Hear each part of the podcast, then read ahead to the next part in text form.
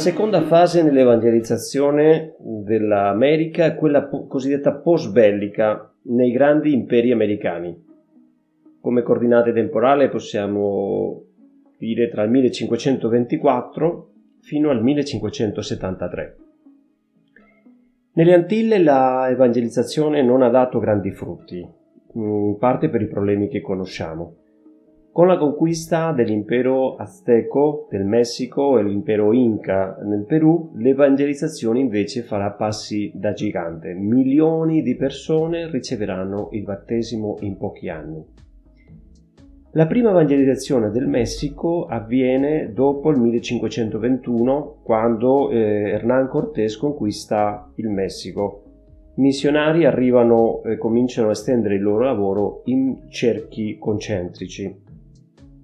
Uno dei primi eh, missionari, eh, dei tre primi eh, missionari venuti eh, dalle Fiandre, si chiama Pietro de Gand, e con due confratelli fiamminghi arriva nel 1524 in Messico e compì una larghissima e vastissima opera di evangelizzazione, istituendo con gli indigeni le scuole per istruire la dottrina cristiana, ma anche per educarli alla lettura, alla scrittura, alla musica, alle arti manuali. Gli indiani lo chiamavano il padre degli indiani. Scrisse anche una dottrina cristiana in azteco ed è famoso anche per i cosiddetti eh, catechismi pittografici che sono stati realizzati sì, dai cristiani indiani e che attraverso disegni trasmettono così facilmente le idee del cristianesimo nelle categorie mentali degli indiani. Dopo una prima resistenza eh, di circa 5 anni, la religione pagana crolla e si producono conversioni di massa. Nel frattempo sono arrivati 12 missionari francescani, cosiddetti 12 apostoli francescani, e tra questi 12 il più famoso probabilmente è Fra Toribio de Benavente, detto Motolinia. Motolinia vuol dire povero, difese gli indios eh, ma non condivideva il rifiuto totale e assoluto della conquista da, da parte di Bartolomeo della Scassa. Sarà molto critico come altri missionari eh, de, che erano in prima linea delle missioni con, la, con gli giudizi di Bartolomeo della Casas. Alla morte di Motolinia eh, aveva battezzato oltre 400.000 indiani Secondo Juan de Zumárraga, il primo vescovo del Messico, nel 1531, quindi pochissimi anni dopo la conquista, dieci anni dopo la conquista del Messico, solo i francescani avevano battezzato più di un milione di persone. Nel 1509 si parla di 16 milioni di battezzati dai francescani. Si paragonavano queste conversioni a una specie di Pentecoste, infatti c'era una grande grande entusiasmo eh, e una grande visione soprannaturale sulla natura di questa missione che vede, si vedeva come qualcosa di miracoloso. Certo, di fronte a questi numeri, di fronte a questa velocità nelle conversioni, ci si chiede ma c'erano battesimi forzati? Si forzava la gente a convertirsi? È chiaro che i testimoni storici sono abbondantissimi nel mostrare che i missionari erano consapevoli della gravità estrema di amministrare dei battesimi in maniera invalida. Lungo la storia della Chiesa non sono mancati purtroppo esempi di conversioni forzate, eh, dei popoli barbarici, degli ebrei, dei, sass- dei sassoni nei tempi di Carlo Magno, eccetera. Ma qui abbiamo dei missionari di primo livello, molto istruiti.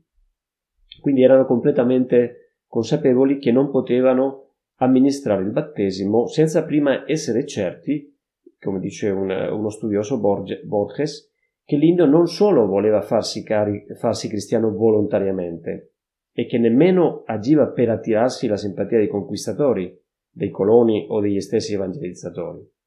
Solo alcuni conquistatori agirono, agirono con coazione, ma mai i missionari. Dai documenti eh, dell'epoca resta chiaro quindi che è vietato costringere a battezzarsi, lo dicono i concili, lo dicono anche un forte dibattito che, che è esistito nei primissimi anni dell'evangelizzazione del Messico da francescani e domenicani per stabilire quando si poteva amministrare il battesimo. I francescani erano più favorevoli la, la, alla semplificazione, eh, mentre i domenicani eh, pensavano che si poteva amministrare il battesimo solamente quando ci fosse, una, ci fosse stata una sufficiente catechesi, ma anche quando fossero capaci gli indiani di vivere le conseguenze morali del cristianesimo. Convertirsi evidentemente comportava dei grandi benefici per gli indiani e quindi erano gli stessi nativi che premevano per farlo. Per questo eh, dicevo che c'è stato questo dibattito per capire eh, se, quanto tempo bisognava aspettare per battezzare e quali erano i tempi della catechesi minima. Alla fine non ci sono messi d'accordo tra francescani e domenicani, allora sono ricorsi all'università più famosa dell'epoca, che abbiamo già nominato, dove c'era Francisco di Vitoria, eh, l'Università di Salamanca, che ha deciso eh, così, si deve chiedere una preparazione sufficiente per il grande, per esempio, missionario Acosta nel 1576, questo significava almeno un anno di preparazione dei catecumeni, quindi siamo abbastanza nei tempi che potremmo dire quasi, quasi moderni. Quali sono state le caratteristiche dell'evangelizzazione post-bellica? La situazione di indios è quella di eh, persone che sono sottomessi, quindi sono liberi di accettare o no il battesimo, però non possono opporsi all'opera di evangelizzazione, ai missionari. Francescani erano più per eh, facilitare il battesimo quanto prima, perché dicevano eh, bastava accettare le verità fondamentali del cristianesimo, poi la grazia li avrebbe aiutati un po' a capire. Però eh, c'era il pericolo delle ricadute nel paganesimo de, o della idolatria nascosta o sincretismo che si sono stati sono dati in questo periodo. Per cui dicevo che c'erano anche dei dibattiti su farli aspettare e fare dei tempi più, più lunghi. In pratica i missionari dicevano che un cristiano eh, si faceva solo dopo tre generazioni. In generale i capi indiani accettavano di essere vassalli del re di Spagna e così accettavano anche la religione cattolica e il popolo seguiva eh, il, il, loro esempio, come era accaduto in Europa nei tempi dei barbari, per esempio. Importante capire che gli spagnoli non annientarono la società indiana. Questi capi indiani, i cacicchi, che accettavano di essere vassalli del re di Spagna, continueranno nel, eh, a esercitare il proprio potere. Quindi saranno fino all'epoca dell'indipendenza del, del Messico, per esempio, i capi degli indiani si tendeva eh, come strategia missionaria di convertire prima loro perché avevano un influsso assoluto su, sul resto del, degli indiani che li obbedivano ciecamente e bisogna dire che questi cacichi spesso governavano in maniera tirannica. Una cosa che, che, che, che, sempre hanno curato i missionari è di formare i, i figli dei, dei capi indiani, i nobili, quindi ci sono state subito delle scuole per loro perché sapevano che potevano influire dopo nel, nel resto dei, uh, dei, nativi.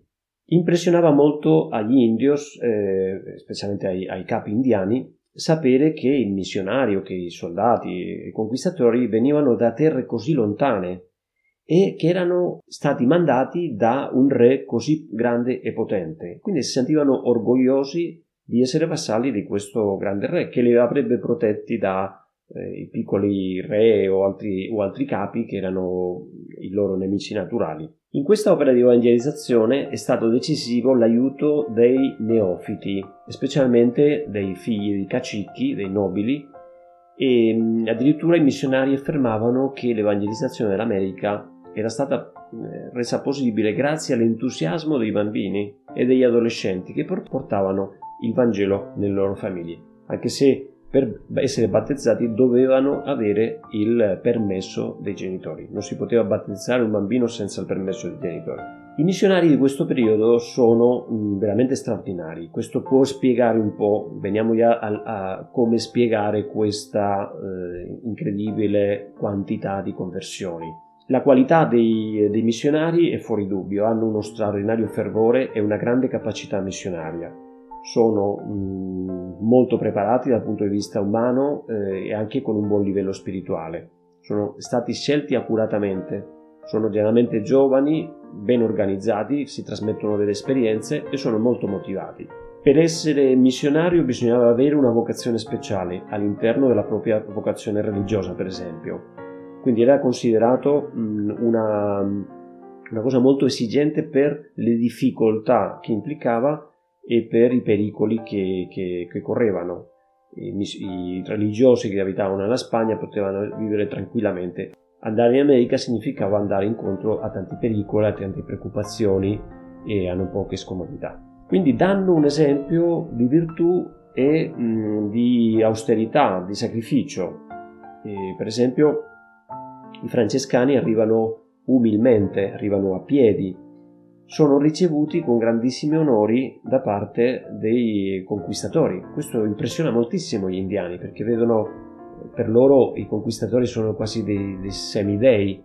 Con Hernán Cortés eh, a testa di tutti si inginocchia, bacia loro il loro abito e quindi rimangono, dicono se mh, questi conquistatori sono semidei, che cosa saranno questi missionari, questi personaggi che arrivano. Quindi i missionari sono, sono consapevoli della propria responsabilità e subito lottano a difesa degli indios. Questo aiuterà molto l'evangelizzazione perché gli indiani vedranno sempre in maniera naturale al missionario come il suo difensore. Se ha qualche problema va da lui, dal religioso e lui lo difenderà sicuro. Poi sono, eh, questi missionari si adattano alle condizioni della, della, terra, studiano le lingue, le consuetudini degli amerindi, quindi si adattano alla realtà che trovano. Non è vero che cercano di imporre subito diciamo, un'altra mentalità, un'altra consuetudine, cercano anzitutto di adattarsi alla mentalità dei nativi. Bisogna parlare anche della qualità dell'episcopato. Quasi tutti i vescovi erano religiosi, erano generalmente uomini virtuosi, ben formati, anche qui non sono mancati degli esempi negativi, però diciamo che la stragrande maggioranza era così, e quasi tutti molto eh, coraggiosi nella difesa degli indios. Alcuni di, alcuni di, loro moriranno per questo motivo, per esempio il vescovo di Nicaragua nel 1550, Antonio Valdivieso, che è stato assassinato da, gover- dal governatore. Pensate che nell'America succede una cosa che è inaudita nella storia delle missioni. Dopo due secoli nella, nell'America spagnola c'erano cinque arcivescovati e circa 60 diocesi, centinaia e centinaia di conventi. La situazione in Brasile, per esempio, era molto diversa. Nel eh, secolo XIX c'erano soltanto un arcivescovo e sei vescovadi e due prelature. Questo per far capire la grande importanza che hanno avuto i vescovi ci sono delle condizioni favorevoli nella mentalità religiosa indigena, c'è una c- sintonia della religione cristiana con la sensibilità religiosa di questi popoli. Dio è rappresentato come un padre che ama gli indios, non come un Dio violento che chiede loro dei sacrifici di sangue, dei sacrifici umani, eccetera. Gli indiani poi hanno facilità per comprendere bene che cosa sia il peccato, che cosa sia la confessione, poi bisogna dire che il paganesimo è abbastanza debole ideologicamente ed è contraddittorio, con esigenze dolorose come il cannibalismo, i sacrifici umani, eccetera. Invece il cristianesimo offre eh, una solida struttura ideologica, una promessa di immortalità, di felicità eterna, eh, ha la capacità di dare senso alla vita umana, soddisfa le necessità innate dell'essere umano, è una religione fondata sull'amore. Quindi ci sono anche delle sorprendenti similitudini tra miti pagani e il cristianesimo e alcuni vaticini misteriosi. Per esempio um, ci sono delle, delle, profezie che legate a un certo fatalismo favoriscono eh, la, la conquista e favoriscono il vedere l'arrivo degli spagnoli come un cambiamento religioso. Per esempio in Messico c'è l'attesa di, del ritorno di Quetzalcoatl, un uh, dio che avrebbe ristabilito la religione alla sua purezza e che era contrario ai sacrifici umani. Nell'impero Inca eh, esisteva anche un dio eroe chiamato Viracocha che sarebbe tornato anche per portare la felicità. Entrambi, curiosamente, questi, questi dei avevano la barba, cosa che era inconsueta nei, nei, negli indiani, che non, non avevano la barba, ed erano di carnagione chiara. Solo per dire un esempio di tante casualità, chiamiamole così, che hanno favorito la conversione al cristianesimo. Certamente una cosa che ha aiutato moltissimo è stata la, lo splendore della liturgia cattolica, quindi la musica sacra, i templi barocchi, i paramenti bellissimi eh, e ricchissimi fanno una onda impressione sugli indigeni Per esempio, la musica non mancherà mai nell'evangelizzazione dell'America. Per esempio, il, concilio, il terzo concilio di Lima, di cui parleremo dopo, che è molto importante, chiede che in ogni parrocchia, anche nella parrocchia più povera, ci sia sempre un coro. Ed effettivamente eh, gli indios, specialmente i bambini, eh, impazzivano con la musica, con la musica sacra. Addirittura si parla mh, nel popolo, per esempio Guarani, molto, più, molto dopo, che avevano una straordinaria sensibilità per la musica e che davanti alla musica di camera che, che suonavano i missionari, che molti di loro erano appunto musicisti, alcuni italiani per esempio, divenivano muti di, di, di stupore no? davanti a quella bellezza. No? Quindi l'importanza anche della bellezza nell'evangelizzazione. Sicuramente un, c'è un fattore molto importante, nel, almeno nell'evangelizzazione del Messico, che sono le apparizioni della Madonna di Guadalupe a un indio, San Juan Diego. Molto bella questa apparizione che parla in maniera molto, molto tenera a questi indiani no? che fino a quel momento stavano soffrendo le conseguenze della conquista, anche delle tremende epidemie. Un indio molto colto, Antonio Valeriano, che è quello che scrive questa relazione, si chiama il Nikan Mopowa, eh, lingua nahuatl, dice la Madonna, io darò gente, alle genti, mediante tutto il mio amore personale, il mio sguardo misericordioso, il mio aiuto, la mia salvezza, perché io sono in verità la vostra Madre misericordiosa, la tua e quella di tutti gli uomini che su questa terra sono uno solo. Sono parole che fanno un effetto molto grande, anche questa immagine miracolosa no? che compare eh, con le, le, fattezze non di una India, come si suol dire, ma di una meticcia.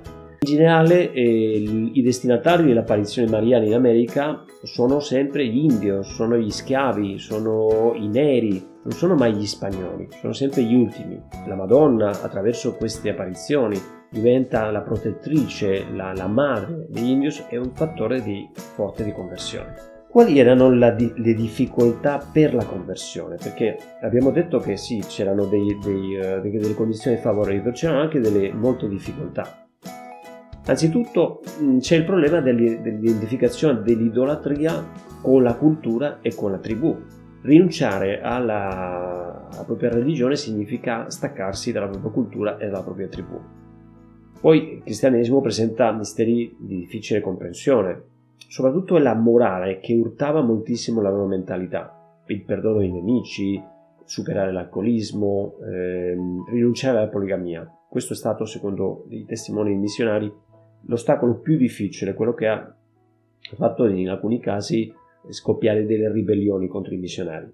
Un'altra difficoltà grandissima è la configurazione geografica dell'America, che eh, è, no, è un continente gigantesco, se lo paragoniamo all'Europa, con una diversità di lingue enorme, mh, tranne nel Messico e nel Perù dove era un po' più unificato da, sia dalla lingua che da una struttura politica che, che persisteva nell'impero. E poi un'altra cosa importante, la conversione richiede la distruzione delle religioni pagane. Come era successo nell'antichità, nel Medioevo, i missionari distruggono gli idoli. Prima si avviene una demolizione del paganesimo attraverso la dimostrazione degli errori, delle contraddizioni, combattendo l'influsso degli stregoni eh, e l'autorità degli antenati e distruggendo fisicamente gli idoli. Quindi i missionari vanno, almeno durante un periodo, distruggono fisicamente gli idoli. Quindi questo è per loro un argomento di persuasione fortissimo, perché gli indigeni vedevano che gli dei non riuscivano a vendicarsi di missionari. A noi questa cosa ci può creare orrore, sono, è inammissibile, senza dubbio sono state distrutte opere di, di un certo valore. Però dobbiamo metterci un po' nei panni delle persone del XVI secolo. Per loro distruggere gli idoli era un problema di coscienza. Per loro erano immagini del demonio e di ogni immoralità. Quindi se per noi eh, sembra naturale che si distrugga per esempio la droga o un deposito di pornografia infantile o, o che ne so, cose di questo tipo qua, Dobbiamo metterci la mentalità loro per pensare che effettivamente l'orrore che provavano nei confronti degli idoli è simile a queste, a queste cose. Quindi per loro andavano eh, distrutti e la distruzione è stata sistematica eh, più o meno fino al 1550. Da allora in poi eh, la, l'evangelizzazione non è più post-bellica, come abbiamo già detto, perché sono state vietate le conquiste, è molto più pacifica e allora si fa con l'assenso degli indigeni. Spesso sono loro stessi a distruggerli, dopo essere convertiti naturalmente. Una cosa importante da capire è che la distruzione degli idoli non significò la distruzione della cultura. I missionari non volevano distruggere la cultura indiana, preservarono le consuetudini che non fossero immorali o contrari al governo spagnolo. Si conservò la storia, si conservarono le lingue che avevano il pericolo di, di perdersi. Parliamo adesso della particolarità dell'impero Inca. Insieme al Messico è l'altro grande impero del, dell'America è un eh, enorme e difficilissimo territorio di 7 milioni di chilometri quadrati, 23 volte l'Italia. Qui potete vedere in questa, in questa slide eh, come, come, se riesco a ampliarla un po', vedete, ho messo qua l'Italia più o meno per far vedere le dimensioni dell'Italia rispetto a tutta quella eh, Sud America, no? Solo la, la, diocesi di Perù è la più grande del, dell'Italia. Quindi questa, questa estensione enorme, di questo territorio enorme, di giungle, di deserti, dopo diverse guerre, finalmente l'evangelizzazione poté cominciare solo nel 1550. Nel 1571 si eh, crea la prima università del Sud America. Dal 1551 c'era già una in Messico. Figure dei vescovi eh, del Perù sono molto importanti, tra questi soprattutto c'è Santoribio del Mogrovejo. Lui è un esperto giurista inviato in realtà in, in, Perù per mettere ordine perché era allo stesso tempo un, una persona di grande formazione intellettuale che aveva studiato a Coimbra all'Università di Salamanca e che sarà lì un, un, ottimo vescovo, sarà chiamato il Carlo Borromeo delle Andi. È l'esempio di un vescovo tridentino che applica immediatamente i decreti del Concilio di Trento e che incarna diciamo, lo spirito del Concilio di Trento, come abbiamo visto in San Carlo Borromeo, San Francesco di Sales. La diocesi di Santo Toribio, come dicevo, è di circa 450.000 km quadrati, un territorio più grande dell'Italia e tra i più impervi del mondo. Gli indios delle montagne rifiutano ogni contatto eh, con, la, con la religione e la cultura. Lui visita tre volte la sua diocesi, imparando le lingue locali, promuovendo l'evangelizzazione. Eh, lui racconta che passò viaggiando 17 anni dei suoi 25 anni come, vescove, come vescovo. Percorse, secondo alcuni autori, fino a 40.000 chilometri nella sua vita e spesso a piedi tra sentieri difficilissimi con, eh, superando ogni difficoltà dei fiumi, delle montagne, senza, a volte senza avere mm, dove dormire, senza cibo, e spesso viaggiava da solo, senza scorta, tra popoli ostili. Lui stabilisce il primo seminario tridentino dell'America, di tutta l'America. Celebra 13 concili provinciali e convoca tre concili provinciali, del quale il più importante e il terzo concilio di Lima. Perché è importante? Perché segna le direttive per l'evangelizzazione nei seguenti secoli. Sarà preso come la guida di tutta l'America, dell'evangelizzazione di tutta l'America. Allora che, quali sono i principi che stabilisce il concilio di Lima, il terzo concilio di Lima? Allora, anzitutto, dare priorità alla promozione sociale e religiosa degli indios. Prima farli uomini, poi farli cristiani. Questo ve lo dovete ricordare, me lo dovete dire se, vi, se ve lo chiedo nell'esame, perché è fondamentale. Fa capire tutta l'evangelizzazione dell'America. Prima bisogna elevare, promuoverli umanamente per poi farli capaci di capire il cristianesimo e di rispettare e di vivere il cristianesimo. Dà indicazioni pastorali molto pratiche, quindi pre- si preparano dei catechismi, dei sermoni sempre evidentemente nelle lingue eh, native, non, non, lo spagnolo si usa do, quando già le popolazioni sono già cristiane da, da, tempo, allora si comincia a usare lo spagnolo, ma prima tutta l'evangelizzazione si fa sempre nelle lingue locali. Si fanno guide per confessori, si fanno libri utili ai missionari e sono i, tra i primi libri stampati in Sud America. Allo stesso tempo anche eh, questo concilio mette ordine perché abbiamo detto che i missionari o che, o che il clero eh, che, che, arrivava in America era stato scelto, però ci sono stati dei casi anche di abusi, per esempio nel caso del, del cosiddetto eh, chierico commerciante, no? che era una delle, delle piaghe che si volevano, si volevano sterminare, no? il fatto che il, il, sacerdote che arrivava dentro queste popolazioni aveva la tentazione sempre presente del clericalismo e quindi un po' schiavizzava, metteva al suo servizio la popolazione, lavoravano per lui, poi lui trafficava, faceva...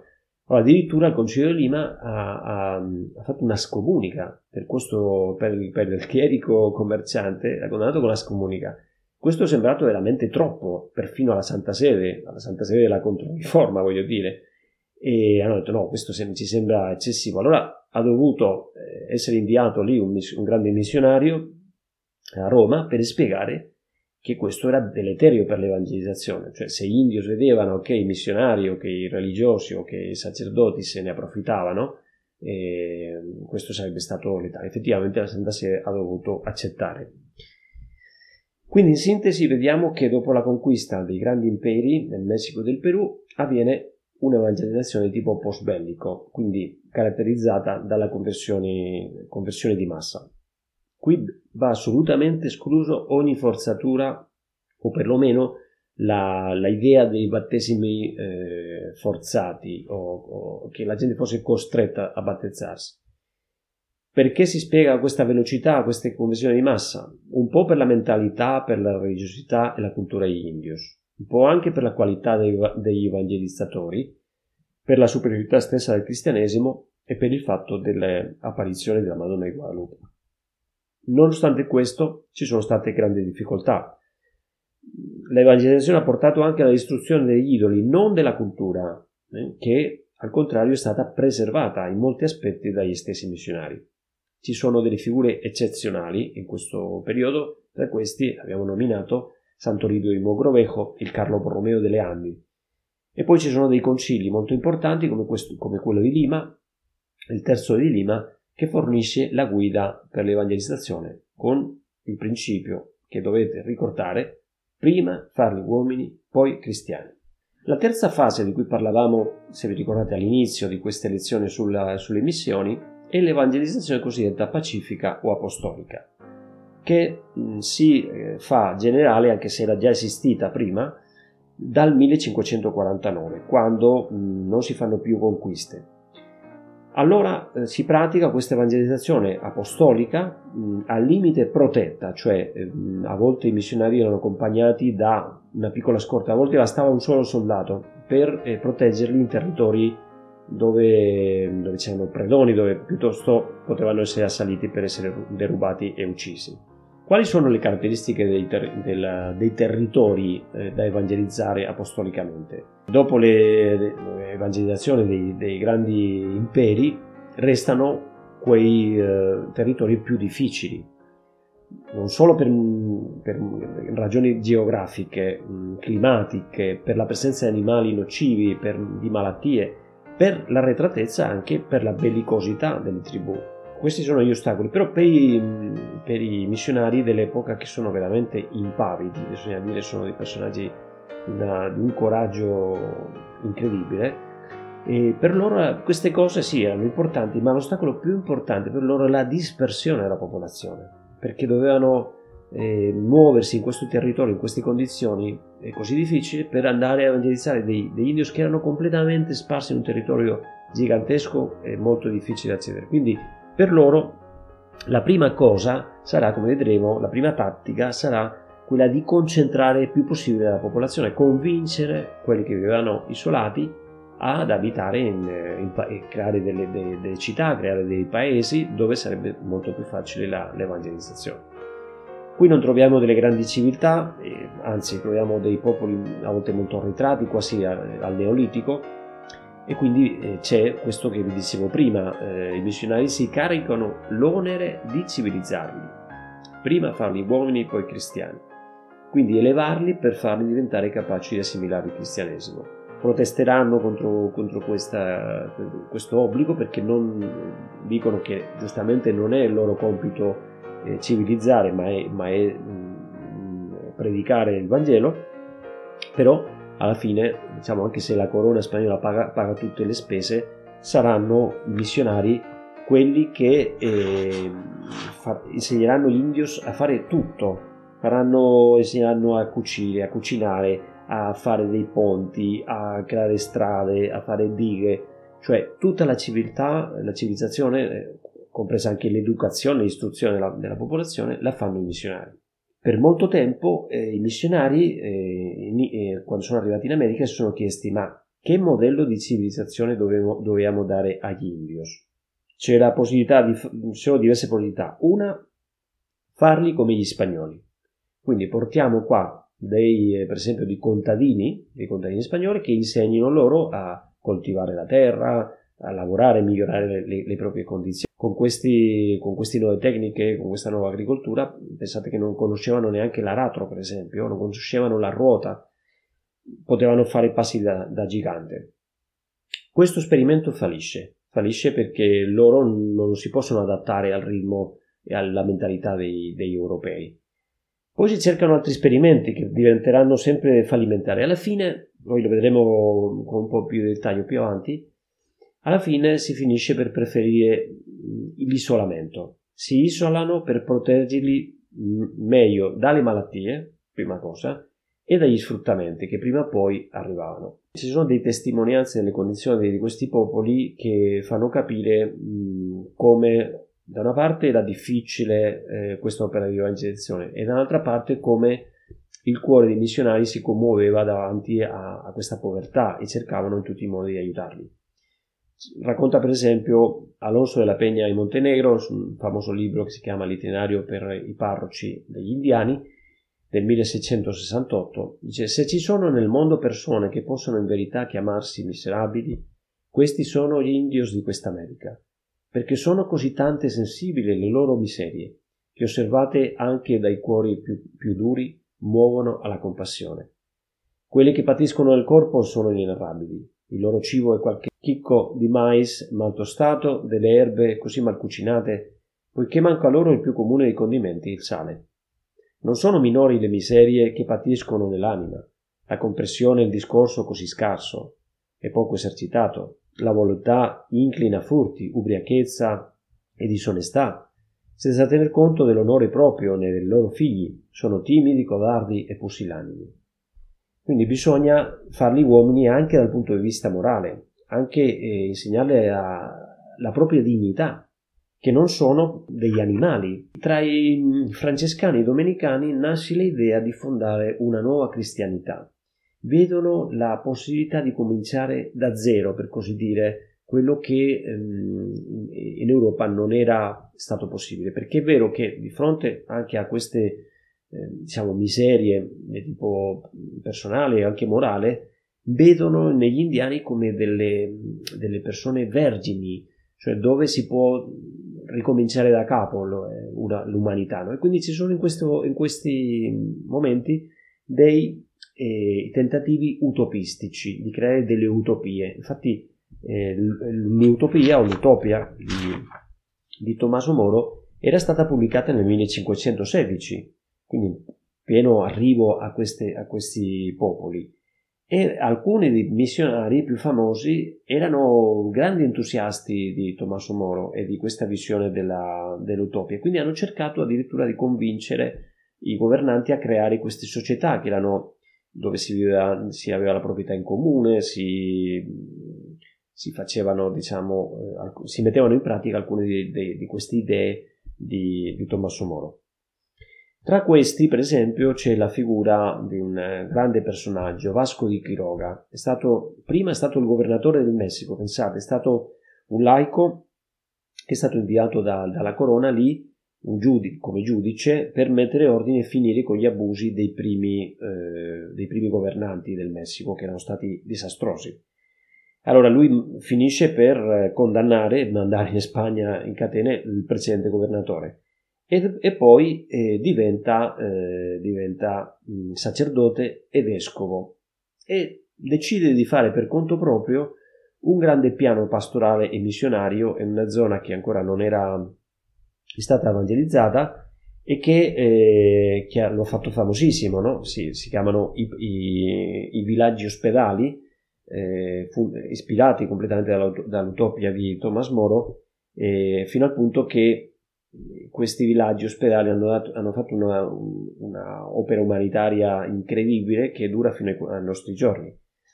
Qui vedete una, questa rappresentazione di, di, del vescovo Vasco di Quiroga con accanto rappresentato San Tommaso Moro.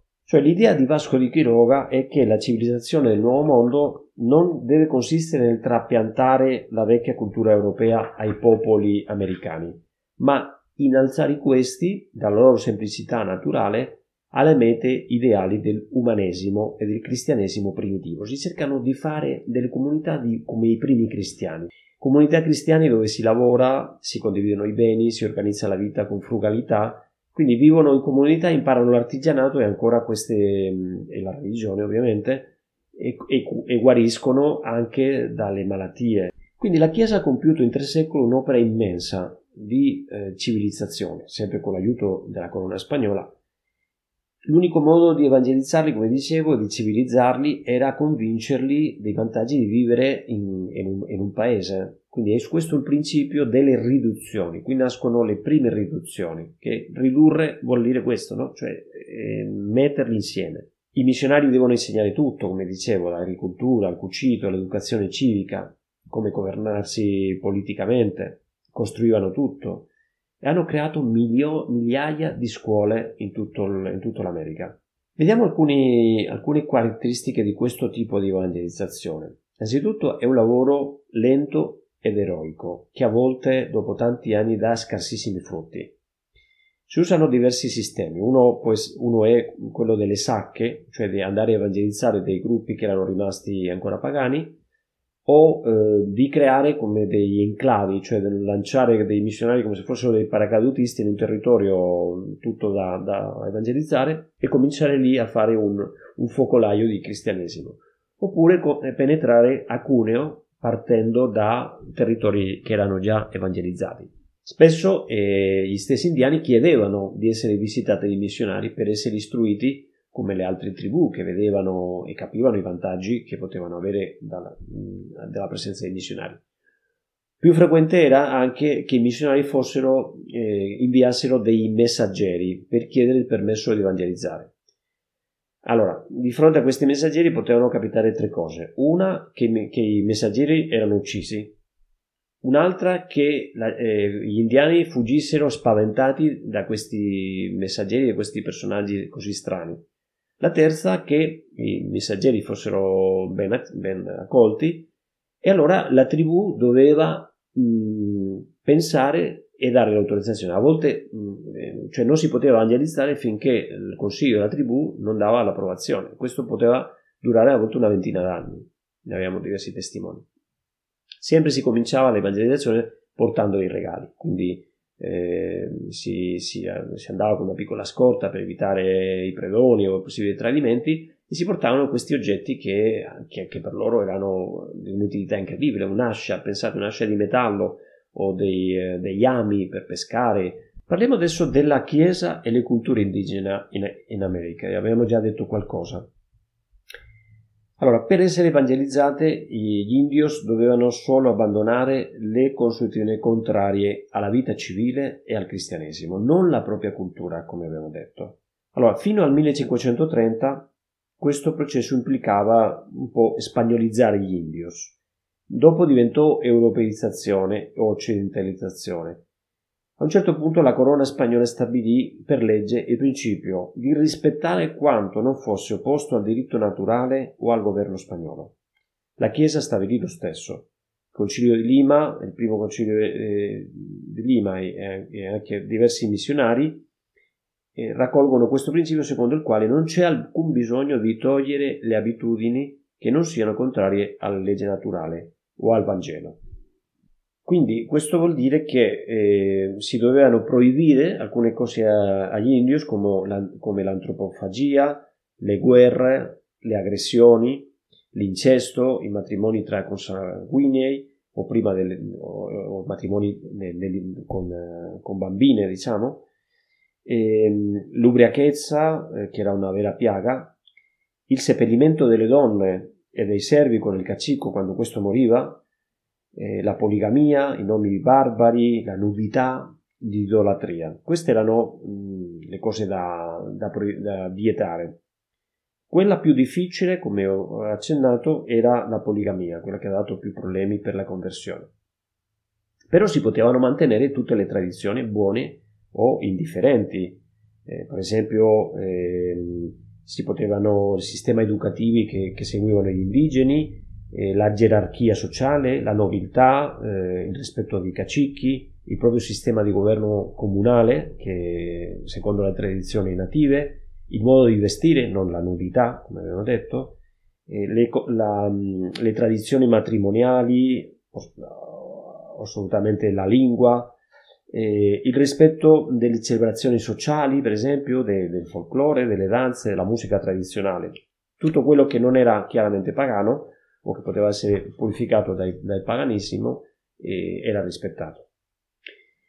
Questo eh, portò a una nuova cultura perché alla fine si fondono le culture, la cultura occidentale con la, la cultura indigena e nasce eh, una nuova cultura animata dal cristianesimo con una forte identità locale. Questo è una cosa che gli esperti chiamano la trasculturazione.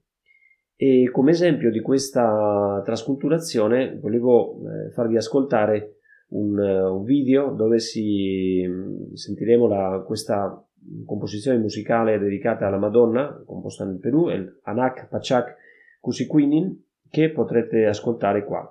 Adesso vi metto qua, eh, facciamo una pausa nel, nel, filmato, mettete in pausa il filmato e fare, fate clic e partirà l'altro video che poi eh, una volta ascoltato potete continuare. Allora, grazie all'ingente lavoro dei missionari si sono conservate, come dicevo, tante lingue con le loro grammatiche. È impressionante perché questo ha fatto sì che si conservasse la lingua di moltissime, moltissime popolazioni. Ci sono circa 160 grammatiche corrispondenti a 44 lingue e dialetti. Questo è impressionante perché siamo nel momento in cui stanno nascendo la, le grammatiche eh, in, in, tutte le lingue eh, europee, cioè la, lingua, la prima grammatica spagnola è di pochi anni prima.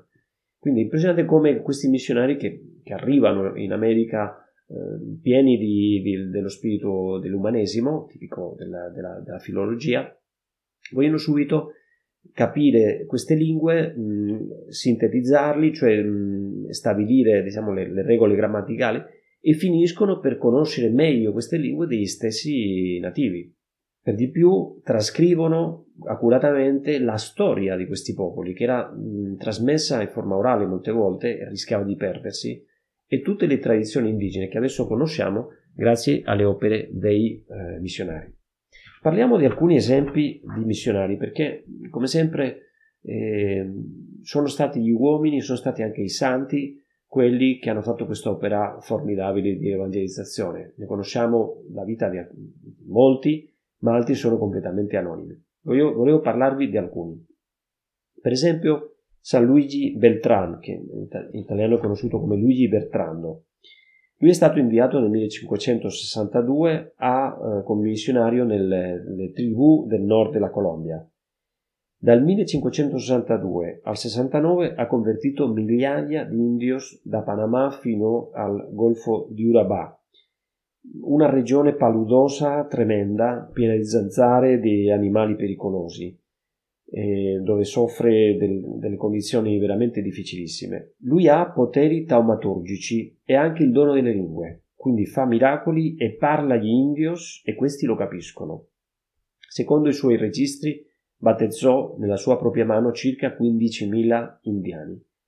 A volte queste tribù erano estremamente selvagge e cercano di, divers- di ucciderlo diverse volte, ma alla fine gli avversari peggiori saranno gli spagnoli, gli encomenderos, cioè quei personaggi che avevano il controllo di queste aziende agricole e che eh, commettevano tante ingiustizie contro gli indios. Lui Bertrando eh, decide di, di, opporsi, di negare la soluzione a chi non liberava tutti gli schiavi, quindi si mette proprio di fronte al problema della schiavitù, e, ed è mh, mm, minacciato e cercano, cercano, di ucciderlo diverse volte finché eh, i suoi superiori lo mandano in Spagna dove morì nel 1581 è il patrono della Colombia, è stato canonizzato nel 1671. Poi un altro personaggio di cui volevo parlare è San Pietro Claver, eh, lui è un gesuita, mentre Beltrán un, era un domenicano. Dal 1604 va a Cartagena de Indias, in Colombia. Cartagena è una grande città molto importante nel, nel tutto il sistema de, delle colonie spagnole in America. È uno dei porti autorizzati eh, per il terribile commercio schiavista, perché se gli indiani sono stati subito, come abbiamo visto, liberati dopo una grande battaglia de- della schiavitù, purtroppo si, stu- si, sostituiscono gli schiavi indiani con schiavi africani. Perché? Perché mh, la corona spagnola non, non eh, autorizza fare schiavi, però sì comprare degli schiavi, perché all'epoca era considerata una condizione effettivamente sociali, quindi gli schiavi si potevano comprare, quello che non si poteva era fare nuovi schiavi, schiavizzare le persone.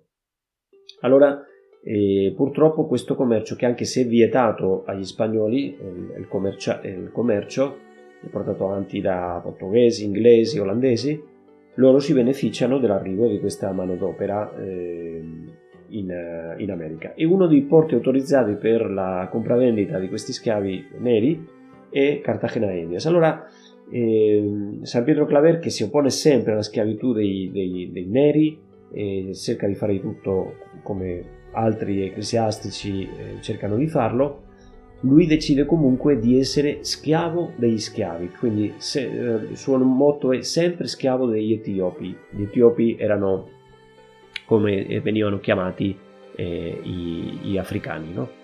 Quindi lui entrava nelle navi negriere che, eh, pensate che per la puzza che avevano, rimanevano fuori dal, dal porto. Quindi lui andava lì, andava nelle navi negriere dove morivano tantissimi durante questi viaggi tremendi, dove erano tanti che stavano quasi in fin di vita, e prima cosa li, li aiutava, li curava, li consolava, gli diceva qualche parola d'amore, cercava di evangelizzarli. Quindi per questo organizzò sempre un, un sistema di, di, di, di, traduttori che portava con sé, eh, di interpreti, e, e, quindi poi mentre gli schiavi erano anche rinchiusi a Cartagena aspettando di essere venduti, lui li visitava, li istruiva, li battezzava. Sembra che ha convertito circa 300.000 schiavi. Ma poi, una volta che questi schiavi vivevano come, diciamo, come schiavo o erano liberati, diciamo, dopo lui si dedicò pastoralmente a loro. Quindi ci sono delle storie bellissime su, San Pietro Claver, sulla sua attività pastorale, ma è un solo esempio perché ce ne sono stati tantissimi altri come lui. Lui per questo è stato molto perseguitato, è stato calunniato.